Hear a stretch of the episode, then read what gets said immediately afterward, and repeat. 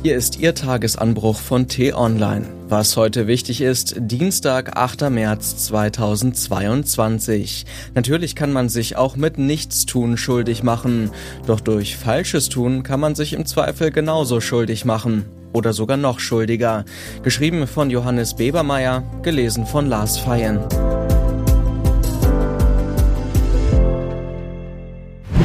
Wir sind ja selbst schuld. Oft hilft es ja beim Denken, einfach mal vor die Tür zu gehen. Das ist bei Bundeskanzlern im Allgemeinen nicht anders als bei Bundesbürgern.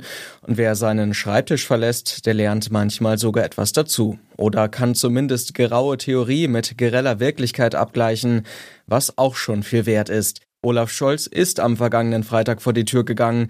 Der Kanzler hat das Einsatzführungskommando der Bundeswehr besucht in Schwilosee nahe Potsdam. Ein paar kantige Worte in der Schaltzentrale der deutschen Streitkräfte, buchstäblich an der Seite höchster Militärs. Das hätte ziemlich sicher Schlagzeilen gemacht. Doch es wurde fast das komplette Gegenteil. Ein Zeichen der Nachdenklichkeit, der Suche, der Verletzlichkeit sogar. Olaf Scholz schloss ziemlich grundsätzlich aus, dass sich Deutschland und die NATO am Krieg in der Ukraine beteiligen. Auf dem Gelände der Henning von Tresco Kaserne liegt nicht nur das Einsatzführungskommando der Bundeswehr. Seit 2014 gibt es dort auch den Wald der Erinnerung. Er erinnert an die Bundeswehrangehörigen, die in Auslandseinsätzen ums Leben gekommen sind. 115 Menschen, 115 zu viel. Ihre Namen sind in große steinerne Stelen eingelassen. Bei vielen klemmen ihre Abzeichen daneben, manchmal auch eine kleine Figur mit der Aufschrift Du fehlst. Das stille Gedenken des Bundeskanzlers dort hat keine großen Schlagzeilen gemacht, aber es ist diese Szene, an die man denken muss, wenn mal wieder jemand aus seiner Redaktionsstube heraus ganz genau zu wissen glaubt, dass die NATO jetzt und zwar sofort in der Ukraine eingreifen müsse. Auch wenn das den dritten Weltkrieg bedeuten würde, egal, muss halt sein. Man wünscht diesen Kollegen einen Besuch im Wald der Erinnerung oder zumindest ein Fenster auf Kipp.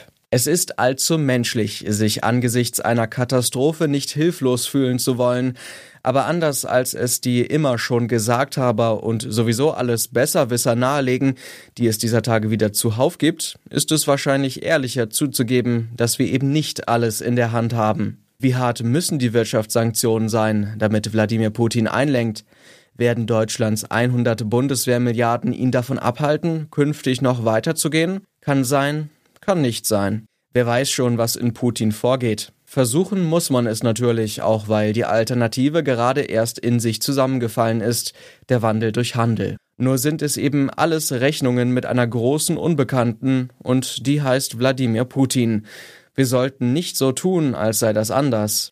Vieles ist in diesen Tagen schwieriger, als es einige gerne hätten, uneindeutiger und unklarer, aber eben nicht alles. Ziemlich klar ist nämlich leider, dass wir mehr für eine Chance auf Frieden tun könnten, zumindest theoretisch. Denn unsere fossile Energie, unser Gas, unsere Kohle und unser Öl werden wir weiter von Putin kaufen, sofern er uns denn lässt.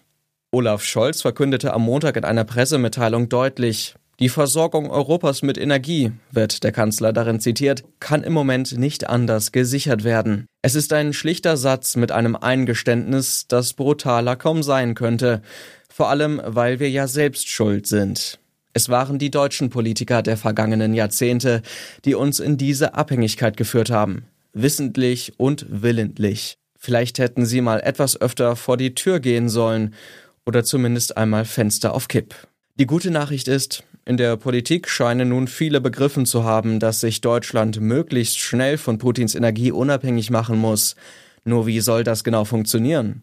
Darüber dürfte heute bei einem kurzfristig einberufenen Sondertreffen der Energieminister aus Bund und Ländern gestritten werden. Weitere Nachrichten, Analysen, Interviews und Kolumnen gibt's den ganzen Tag auf t-online.de.